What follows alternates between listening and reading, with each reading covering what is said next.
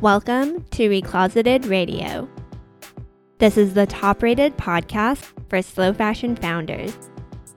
Whether you're thinking about launching a slow fashion brand, scaling an existing clothing brand, or making a brand more environmentally friendly, we have you covered. I'm your host, Selena Ho, the founder and CEO of Recloseted. Each week, I'm sharing my proven strategies or interviewing industry experts.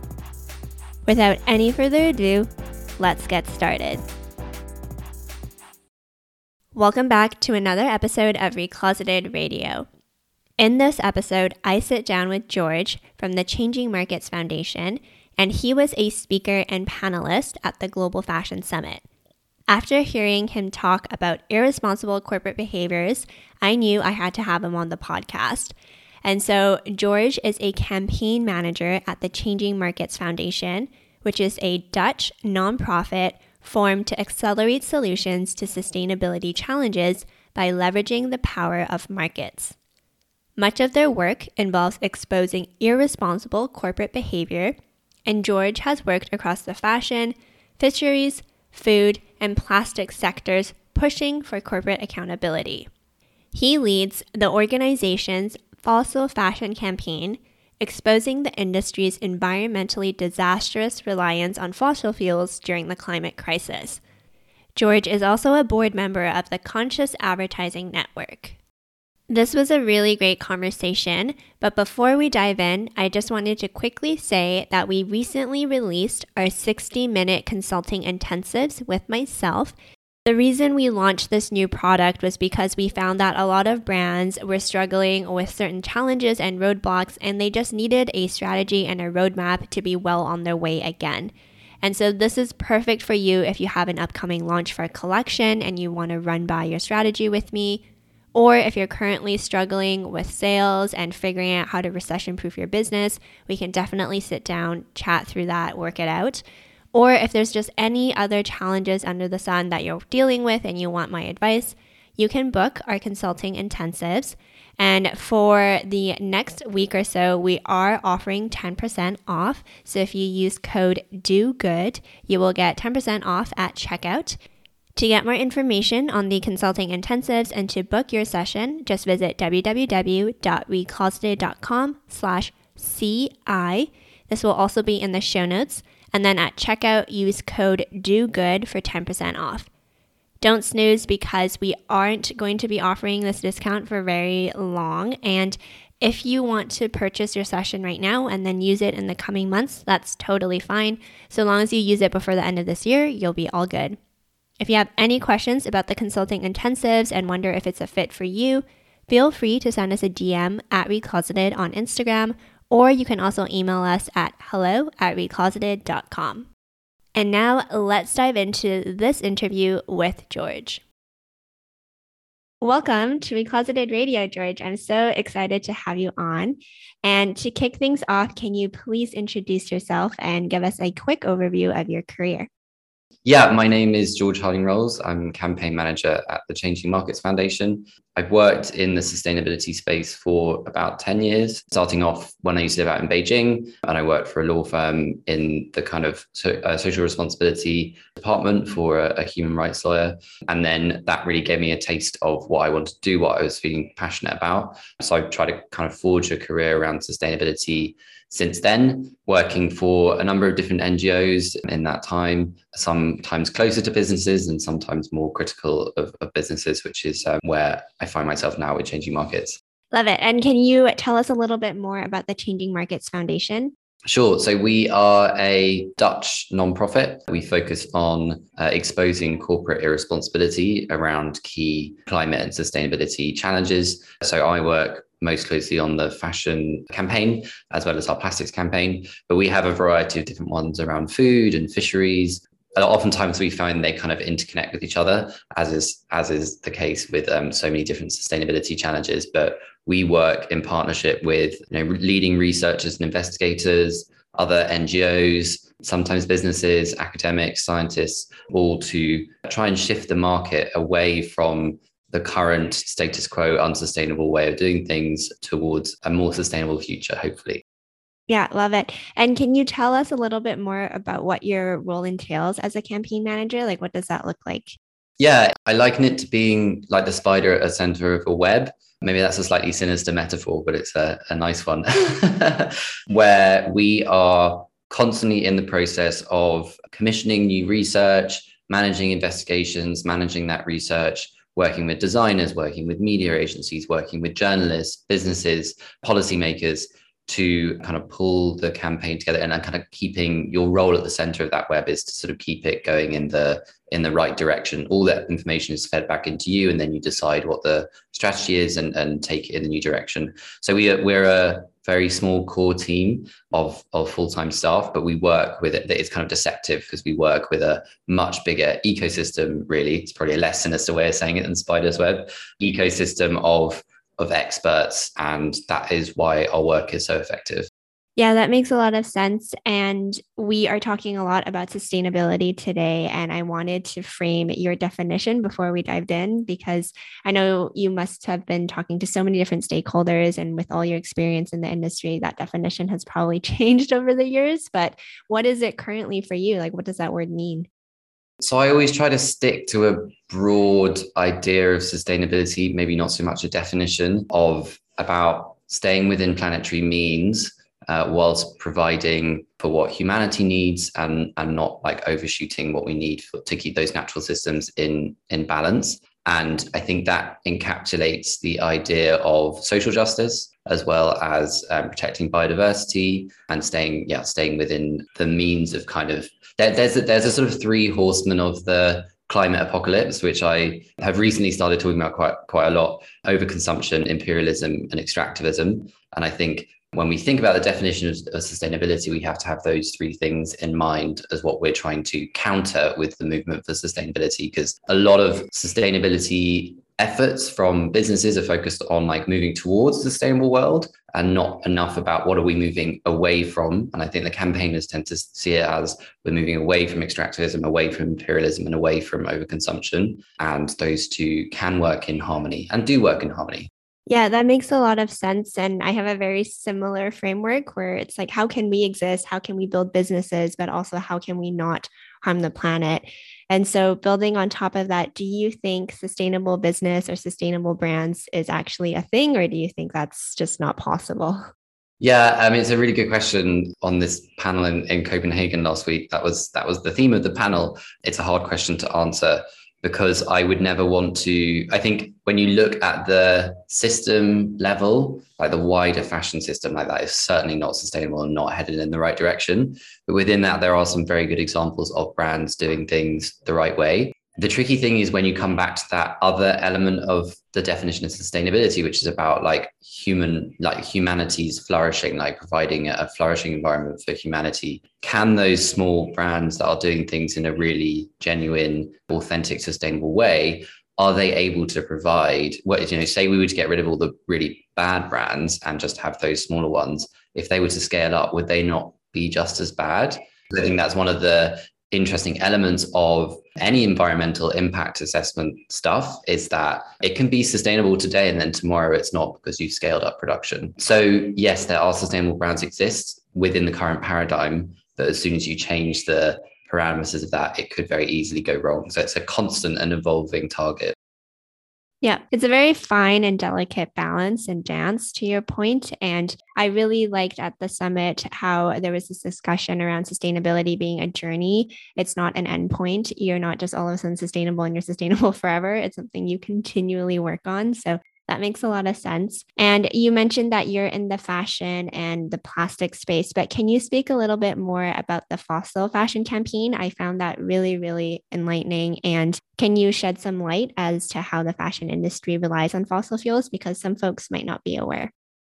Sure. Yeah. Yeah. I think a lot of people aren't aware about it. We started this campaign off to early 2000, uh, early 2021. It really came off the back of a lot of our research into the plastic sector, in particularly the relationships between fossil fuel companies, oil and gas companies, and plastic production. It's a huge source of future revenue for fossil fuel companies, and they're really kind of pinning their future growth on plastics, petrochemicals, and 15% of plastics is synthetic fibers. Those goes into all go into all applications. So it could be like homeware, but mostly it's um, it's textiles for clothing. And we did a lot of looking into the data to establish the correlation between the rise of fossil fuel based fibers. So that's mostly polyester, but it's also things like acrylic, things like nylon, etc.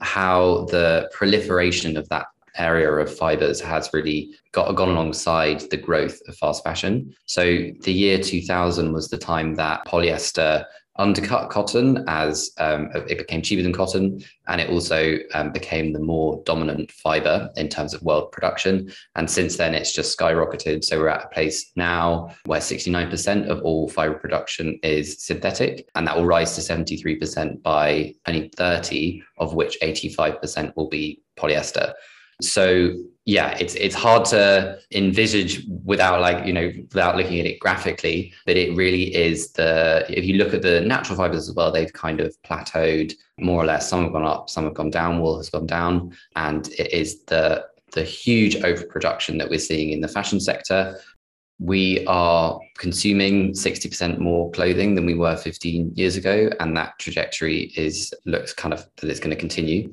So we're heading to this place of massive overproduction of clothing massive overconsumption of clothing and what we're saying is if you stripped out synthetic fibers from that stripped out oil and gas based clothing from that which i think people don't really understand that their clothing is made from oil and gas if you take that out then you really start to address some of the fundamental enablers of the fast fashion model. So there's lots of things that go into that mix. There's the synthetic fibers, as well as like cheap labor, as well as uh, kind of e-commerce and, and the ease that we can buy new clothing. But a huge part of what makes fashion able to be so cheap right now is the overabundance of, of cheap fossil fuel based fibers. Yeah. And so is the takeaway here to be mindful of your production, first of all, and then secondly, for brands to choose better materials? And I know a lot of the listeners often ask, like, what's the best thing? Is it like cotton? And, you know, there's pros and cons to everything, but what is the Changing Markets Foundation's viewpoint on materials in general? It's a good question, and it depends who you ask. If you're talking to a brand or if you're talking to a consumer, it is quite difficult to compare fibers to each other. It ends up looking like a sort of apples to pears comparison, and even the same fiber going into different products. So going into like a sort of practically single use t-shirt or single use dress that you wear very very few times versus like robust outerwear stuff that can be repaired and is, is worn a lot so it is quite difficult to make comparisons like that but what we're what we're seeing is the use of synthetic fibers for applications that we don't think are an environmentally sensible use of them. So um, if you look at the huge fast fashion brands like the majority of their clothing is, is made from polyester or has polyester in it. So Shein, the huge you know, Chinese giant brand that's really stormed the stormed the stage in the last couple of years, both literally and figuratively. They, I think, ninety two point five percent of their clothing contains plastic, so contains polyester. Strip out the polyester there and make that decision not to source, not to create so much material from polyester, so much clothing from polyester, and that that fast fashion business model cannot continue. Yes, 100%. And you make a good point about the application of the garment because if we need a technical outerwear jacket, it, it probably needs to be made out of some sort of Gore Tex or some sort of polyester. But a blouse and a brand just wants to cheap out on, like that doesn't need to be made out of polyester, right? So you raise a good point. Uh, I was also wondering if you could talk a little bit about microplastics and the impacts of that. Yeah, I mean that's the that's the scary elephant in the room that none of us can can get away from because even if you're using it for for outerwear, you're still having microplastic shedding. So polyester is made from the same plastic, a PET, which is what plastic bottles are made from. That is again obviously a plastic that doesn't break down in the natural environment. We're very used to seeing images of uh, plastic bottles floating around in the sea or in nature that take hundreds, if not thousands, of years to biodegrade they'll fragment down into microplastics, but also the clothing that we wear that's made from synthetics fragments down into microplastics and sheds microplastics when we wear it, when we wash it, and when it's disposed of, ends up in, in landfill as, as the majority of it is at end of life. The scary thing about microplastics is that they're so small that they can get into ecosystems very easily. So they can get into the food chain either through soils or through um, marine food chains, and they can also directly enter into our bodies. So they found microplastics of all types and not just microfibers, but microplastics in our digestive tracts, in our blood, in animals, there's been studies showing that microplastics can cross the blood brain barrier. And the scary thing is, we're just not that we're not quite sure what they're doing when they get there. You know, are they leaching harmful chemicals? There was one study that showed that they damage cells, particularly those in a regular shape, which are microfibers in, in general. I think what concerns us from the industry and what seems convenient for an industry that is heavily reliant on synthetic fibers is that they're not being clear that the microplastic fibers are the problem as opposed to all fibers. You get this myth or this line that's put about by the industry that all microfibers, all, all fibers shed, all microfibers are problematic. But that's just not what the science is saying. The trajectory of the science and the science that's already out is saying that microplastics over and above are more persistent in the natural environment and are the types of fibers that are entering into our body and potentially causing cell damage. So once we once we establish this huge danger of microplastics, it makes things like recycled synthetics really, really problematic. There's also research to show that when you make recycled polyester that sheds more microfibers, microplastics, and you know the fibers are shorter and of a, a less good quality. So you know it is really this elephant in the room, and it is also really scary how brands are not addressing this in a systemic way. And what we see is the most systemic way to do this is to limit your use of synthetic fibers. Yeah, that makes a lot of sense. And for folks listening, it's surprising to me about the recycled polyester piece because a lot of brands are now using that almost as a greenwashing tactic that, hey, this is recycled, it's all good, but no one's talking about that elephant in the room, to your point. And so, your advice to brands then is to really limit the use of those materials and just think twice before they incorporate them. Yeah, and that's also just one element of the problem with recycled polyester. When the, so 99% of recycled polyester is made from plastic bottles, and we consider this to be downcycling plastic bottles, not recycling or upcycling, as as the industry sometimes likes to say. What happens when you turn plastic bottles into clothing is you take them out of a relatively good recycling system, particularly in Europe, um, a bottle to bottle closed loop recycling system where a number of times, and you know, there is uncertainty about what that number is, but a number of times the bottle can be recycled back into new bottles or into new packaging materials. And therefore, you're um, removing the need to take new virgin plastic or the same amount of new virgin plastic into the system. When you poach that material out and turn it into clothing, that clothing then can't be recycled further because there exists no viable, like at scale, fiber to fiber recycling technology for polyester. So you're taking all this uh, material out of a closed loop system and putting it into a linear system. And then added to that, you've got the microplastics issue. So we really just see this as a, as a, a kind of no brainer that this is what brands shouldn't be doing. And actually, a lot of the brands will recognize that when we talk to them. They're saying, yeah, it's a stopgap. Um, yet they still have commitments. Like H&M has a commitment to make all their uh, synthetic or to move away from, from virgin synthetic use by 2025, I believe, even though they're the same ones recognizing this is a stopgap. So that's where we kind of need to look to regulation to, to step in. Yes. And so I think this is a good time to move into the greenwashing topic. So we talked a little bit about that and you mentioned it on the panel. And so, how do you think greenwashing is being a barrier to sustainability? So I like to think of it in as there being three tranches to it. So the first is the most obvious that it misleads consumers. It makes us think we're buying a green product when they really haven't provided enough information for us to say whether or not that is the case. It's lazy marketing. It um, kind of capitalizes on the widespread concern that citizens have around the trajectory we're on with climate change. The second is is uncompetitive business practice. So most of the regulation around it is actually being handled by the kind of consumer and markets authority in particular countries. So in the UK, it's the Competition and Markets Authority. So that's about protecting consumers and ensuring that business practice is competitive. For example, if you have a small brand that has done everything it can to trace its supply chain, has done its uh, research on the materials, is really trying to trying its hardest to make sure the products it's putting out there are as sustainable as it can be, and also advertising that. next to big mass market brand, which is making exactly the same claims on paper, saying this is eco, saying this is green, recycled, but is much cheaper, then what's the consumer to do in, in that instance? They both look the same, yet one of them is greenwashing and the other one is, is legitimate. So that's the second part, un- uncompetitive business practice. And then the third one, which is the hardest to kind of wrap your head around or the hardest to find tangible examples of, is that greenwashing actually acts as a big smokescreen or a big placebo, making us think that change is happening when the reality is often completely the opposite. So I always think about if you looked, if you arrived on a spaceship today and looked at the fashion industry, you'd think, well, it's sustainable. You don't need to do anything about this. Like everybody's talking about it as though it's sustainable. But we know that that's not the case. And we look at the data and we look at the trends. We know we're on this trajectory to overshoot Paris by a full 50% Paris, uh, the Paris climate targets for fashion by a full 50%. That's that part is not lying. The side that is misleading, the side that is lying is the industry. So it's it's slightly cynical work because if you remove if you strip out all the greenwashing um, then what you're getting is a fashion industry that's not really making any green claims at all because very few of them are able to be substantiated.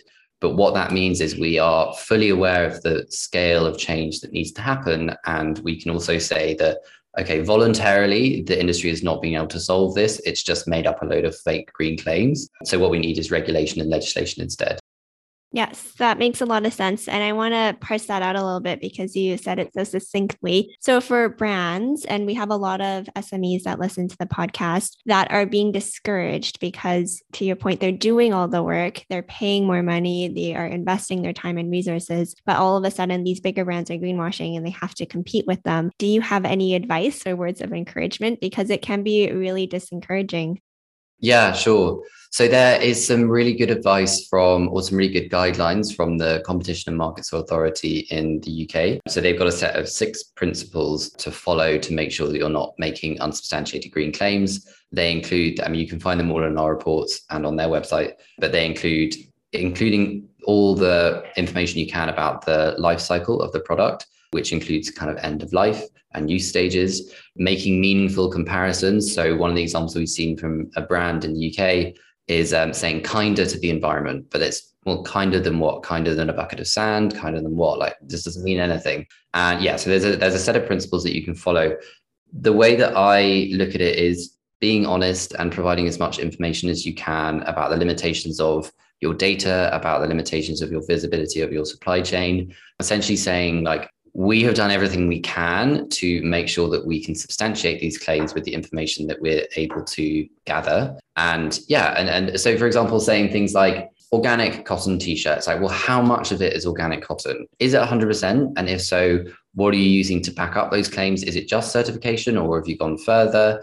Um, can you give the kind of supplier relations? I mean, that might be tricky from a competition perspective, but kind of brutal honesty and brutal transparency about what exactly it is that you're pinning this green claim on so that the consumer can be uh, more easily able to make the comparison. I think the danger then comes is like how much do consumers really care when it comes down to price versus eco credentials and that then is where um, i think regulation steps in again where you're able to weed out all the other claims from brands like h&m and, and boohoo and all these zara etc you're able to weed out all those claims so the, the only green claims allowed on the market are the ones that can fully substantiate what they're saying yeah, that makes a lot of sense. And it's aligned with my thoughts as well just transparency, honesty. And I think we also leave the onus to the consumer as well, because a lot of times brands are afraid to give them too much information. Because from a marketing perspective, to your point, it's like, oh, they're only going to spend 10 seconds looking at this. Like, do I really want to show all this stuff? But I really think we're past that and we need to empower consumers to make the decision. And the other piece too is certifications data. Like if you can back up what you're saying, that goes way further than H&M just saying we're kinder or, you know, a brand is saying we're kinder. So I think that definitely will help. And I want to park the regulation piece because that's definitely something I want to dive into. But I do want to give you the chance to kind of talk a little bit further about something you mentioned at the Global Fashion Summit. So you talked about how the Sustainable Apparel Coalition acted as a greenwashing tool to help Boohoo escape MP scrutiny in the Environmental Audit Committee. And so you weren't really fully able to get into it. So, do you want to have the opportunity now to talk a little bit about that and express your thoughts?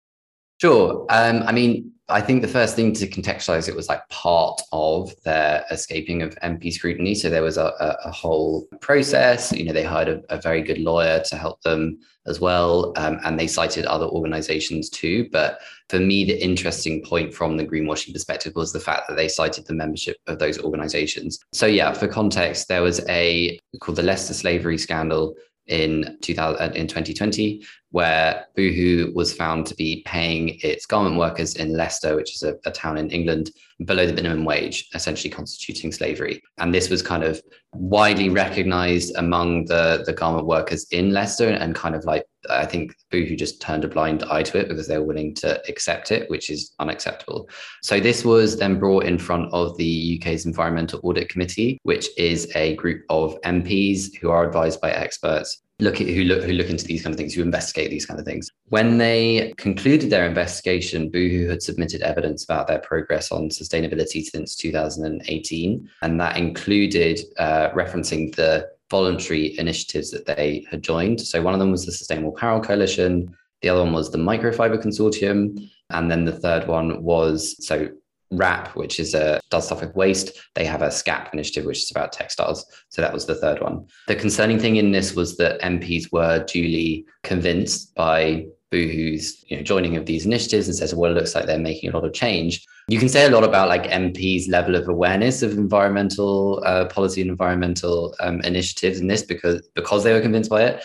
Actually, with the Sustainable Apparel Coalition, for the first two years that you joined, I think it's now gone down to one. There are zero requirements you can just join. So they'd essentially just joined this initiative and hadn't had to do anything. And then that helped them to escape MP scrutiny. And this is one of the really interesting and intricate, nuanced ways that voluntary initiatives and certification can be used for greenwashing because say they hadn't been able to say that and hadn't been able to escape scrutiny, then there might have actually been, you know, a, a punishment. There might have actually been uh, ramifications for Boohoo that could have stopped them, not stopped them in their tracks as a business, but could have put them onto a, a more responsible footing.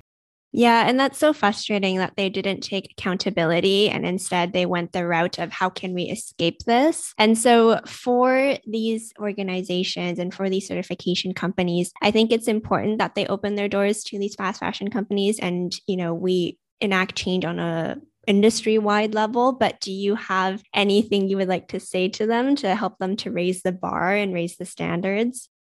I mean, I I would slightly disagree on like should we open the doors to fast fashion in these sustainability initiatives? Like, I do think there there needs to be dialogue, there needs to be room for collaboration, and if they're genuinely committed to changing, then there needs to be a method for doing that. But you know, and I said this on the panel, if we are allowing the likes of Boohoo into the Sustainable Apparel Coalition and Shein, which has just joined the Textile Exchange, another major sustainable fashion initiative, then surely the bar is at the floor already. I would be really annoyed if I was a brand really trying to make an effort and I'd found out that the same initiative had let Shein the back door. I just think then if we don't have some kind of standard for entry, then sustainability loses its meaning entirely it's not to say that fast fashion doesn't have uh, room to change but I also like I'm questioning myself in saying that because like their fundamental business models are unsustainable, and I really I'm put out there. I believe they should be regulated out of existence. Like I don't believe the world needs Shein. It didn't need it ten years ago, and I don't think it needs it now.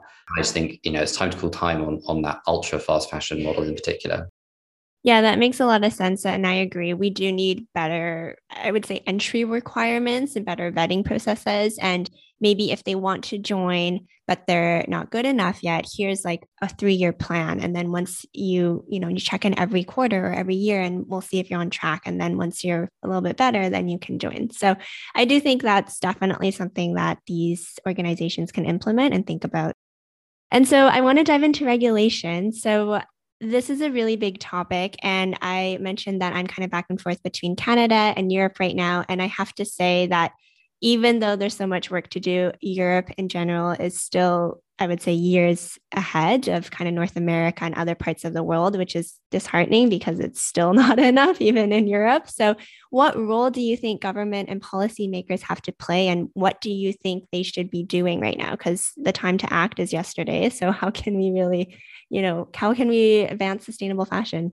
Yeah. So something that we keep coming back to again in the in the sustainable fashion sector as a whole, and that includes the brands, that includes the campaigners, the experts, etc., is that the the system is kind of rigged. The system is rigged and, and totally entwined with free market capitalism to produce more and more and more, and for there to be zero accountability for um, environmental externalities or social externalities. When you get into a situation where the rules of the game are so heavily weighted towards a, uh, the status quo, we have to question how we change the rules of the game. Currently, the rules of the game are set by big fashion, and what we're doing when we're asking for regulation is, you know, getting regulators involved in the game. So the fashion industry is one of the most lightly regulated global industries in the world for good reasons because it's so sprawling because it touches upon so many different industries and so many different jurisdictions. You know like a single garment can move through five different countries before it gets to the end consumer. And if all those different countries have different regulations that you get things tied up in in red tape.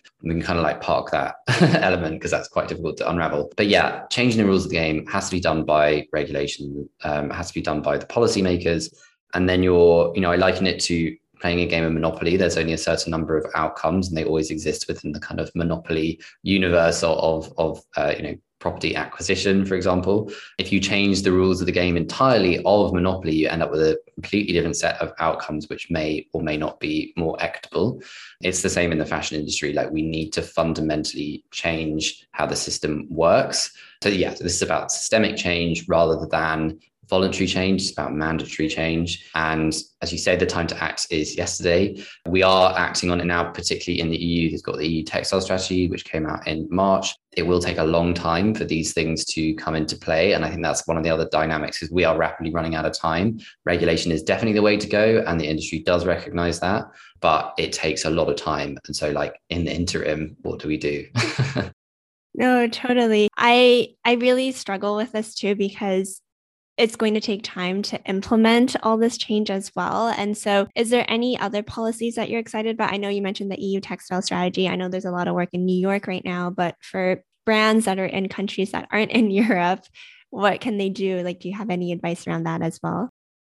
Yeah, and this is something that we looked at a lot in our plastics work, where we assess companies not only on their environmental performance or environmental commitments, their voluntary ones, but also how willing are they to become advocates for the right kind of policy change. So you know there are several examples of, of brands getting heavily involved in undermining policy change and then maybe not so many good ones of brands getting you know really behind the need to change the rules of the game need for legislation so yeah i would i would challenge any brand to and they can reach out to us and we can discuss how how that works but yeah any brand to really recognize that we all want the same thing we don't want an unlivable planet preferably sooner rather than later. And for that to happen, we need to, yeah, enact systemic change. And one of the major ways you do that is by uh, pushing for good and timely regulation. And if the industry is is backing it and is behind it, it's more likely to be well designed than if it's just pushed for by um, you know the likes of NGOs.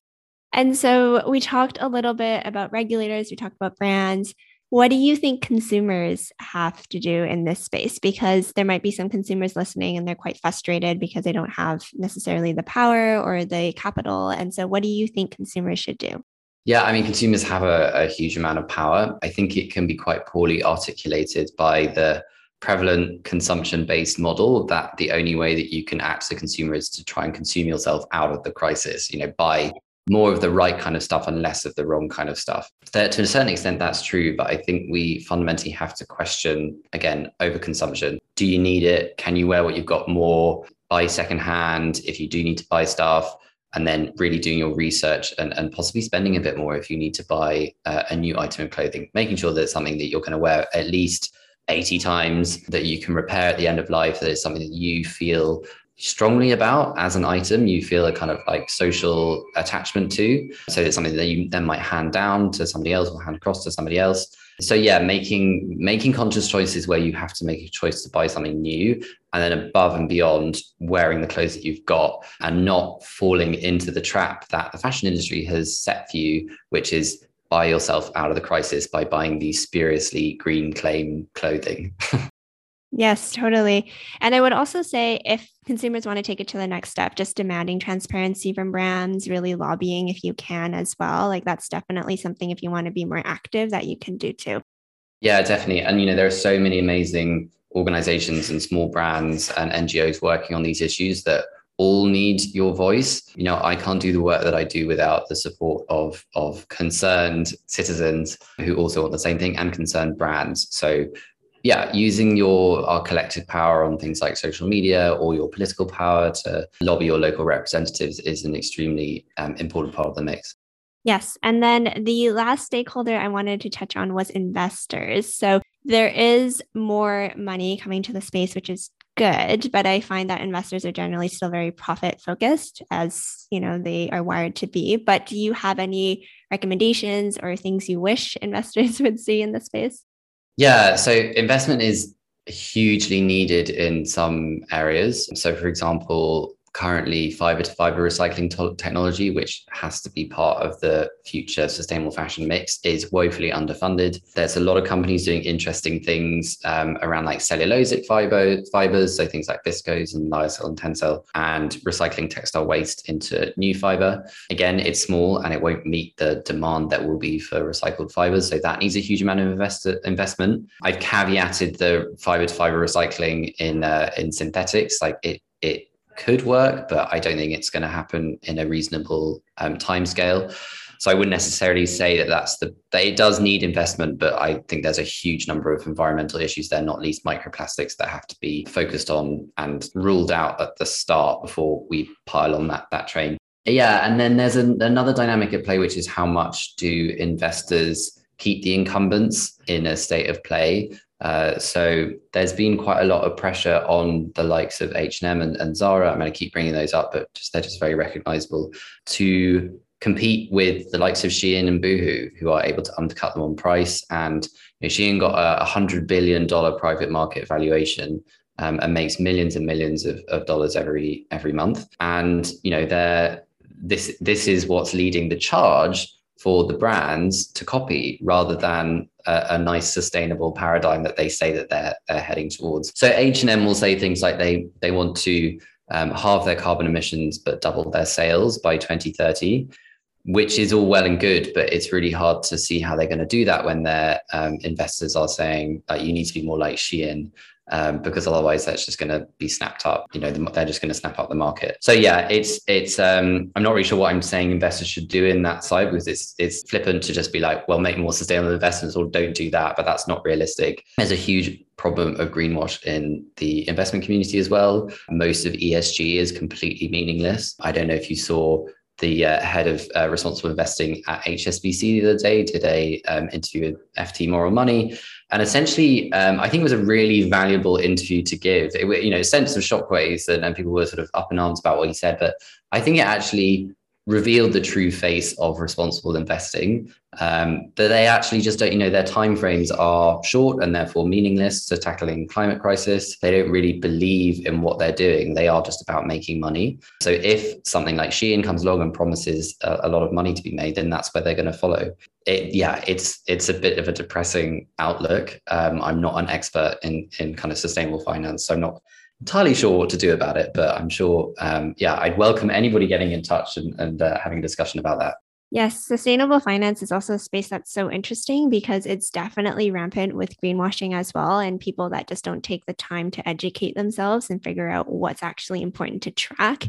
And I've heard sustainable financiers, if you will, say that they're profit focused, but also sustainability focused. But I haven't really seen the action there. So it is really frustrating. But maybe the call to action here is just to reframe what you're looking at when you're looking at investment opportunities, right? Like it's not just profit, but also hopefully you can extend your time horizon a little bit and think about other things like carbon emissions or the amount of waste, like other metrics should be entering into play. And you know, we'll see if that happens in a timely manner. But right now, it definitely is definitely frustrating.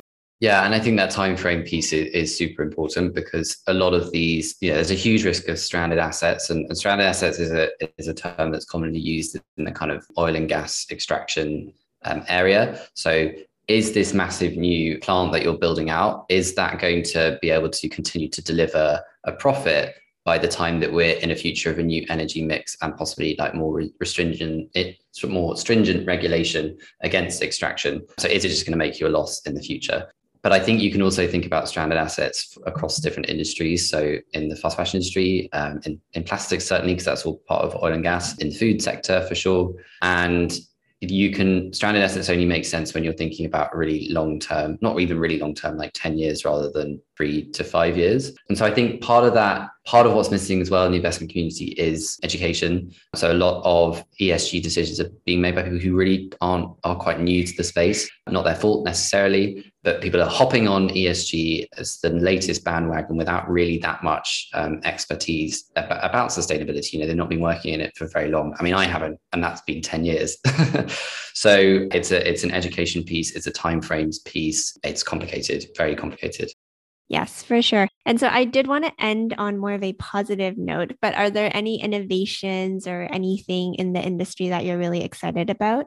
Yeah, so there's the recycling stuff around cellulosics. That is really exciting. That's really positive news. There's a growing there's a growing recognition that regulation is a fundamental part of the piece. We really saw that at this summit in, in Denmark. Good conversations around that. There are very important and difficult conversations about green, about degrowth, sorry, not green growth. Well, green growth as well, challenging that paradigm and models that really bring a kind of degrowth concept into the mainstream. I think that's something I'm always excited about and always looking out for. And then also just the level of energy that is around the kind of campaigning and activism space, challenging and calling out brands, you know, this year at the summit, there were quite a few critical voices, myself included, invited into the room. And I do feel like we were heard. So I think that's really important. It's just whether we have time um, to still be having these conversations versus actually taking action. So yeah, there's a lot to be hopeful of. And I think for people listening in terms of what you can do, there is a, you know, fashion has always been so entwined with activism and with making yourself heard. And I think there is something quite rebellious and quite revolutionary about taking power back into yourself, like buying secondhand clothes only, you know, repairing your clothes. I'm wearing ripped jeans right now, and like they're not intentionally ripped, they're ripped because I climbed over a fence and ripped them, but I like them, so I'm keeping, I'm keeping them on. So yeah, I feel that there is something kind of rebellious in, in doing that, and not just doing the easy thing, which is going to your going online or going to your store and buying a new pair for for very little money. Yes, totally. And just quickly for folks that don't know what degrowth is or haven't heard of the concept, do you mind explaining? For me, degrowth is really about like fundamentally addressing this paradigm of that we need constant economic growth, um, and that you know what are we growing into? What's the end product of all this all this growth? Um, you know, if we look at nature, nature exists in, in cycles. They are they're planned cycles. They happen every year. They allow for all sorts of different ecosystems and organisms within it to flourish. Sometimes it grows, sometimes it fades, um, but it's all on a kind of sustainable trajectory. And I think if we start thinking about our economy and the, the businesses, the organisms within that in more of a, a cyclical way, in more of a natural cycles way, for me, that is that is um, part of the debate around degrowth.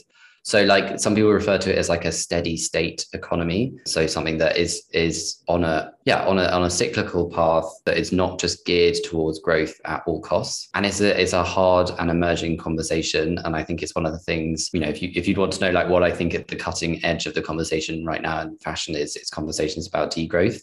So I'm sure other people would have very different definitions. It's something I certainly need to um, to kind of educate myself on more. And any examples, any like real world examples we're seeing of that, I think can really help us, um, yeah, work out what this looks like in the real world. Yes, totally. It's a really interesting space because for so long it's all about scaling, increasing sales, increasing production. And now it's like, hold on, let's pause and see how we can do this differently. Yeah, and I think the the current model is just like very um, there's kind of vicious spikes of growth and recession, and like you know it will all average out in the end because if we continue on the growth at all costs model right now, degrowth will come naturally because we'll overshoot planetary boundaries. So like, how do we do that with intention right now to avoid that catastrophe?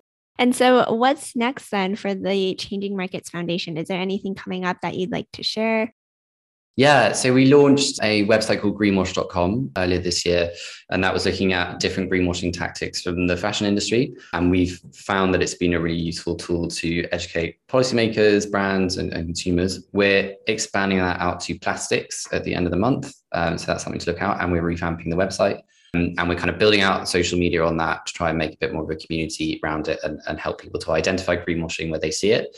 Um, so that's all at, at greenwash.com. Then we're continuing, we've got a lot of really interesting research in the pipeline in the fashion campaign, a lot of it looking at the waste trade. And yeah, I can't say too much about it now, but it, it is super exciting and um, something to keep an eye out for over the rest of this year. That's definitely exciting. I'm excited to see that. And so, last but not least, but how can everyone stay in touch and support the Changing Market Foundation? Sure. Yeah. So Changing Markets, we're on uh, all all major platforms at Changing Markets. I'm on LinkedIn and Twitter, and yeah, we've got our new um, greenwash.com channels on Twitter and on Instagram. Amazing. Thank you so much, George, for coming on. You shared so many valuable insights, and I'm sure people will have a lot to take away and think about. Thank you so much for having me. And that concludes this episode. If you enjoyed it, please take a screenshot, share it to your Instagram stories, and tag us at Reclosetted. Make sure you subscribe to our Reclosetted Radio podcast on your preferred podcast platform so that new episodes are automatically downloaded and you don't miss any of our free resources. Lastly, don't forget to rate our podcast five stars and leave us a positive review.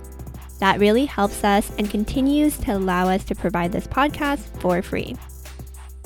Together, let's right the harmful fashion industry.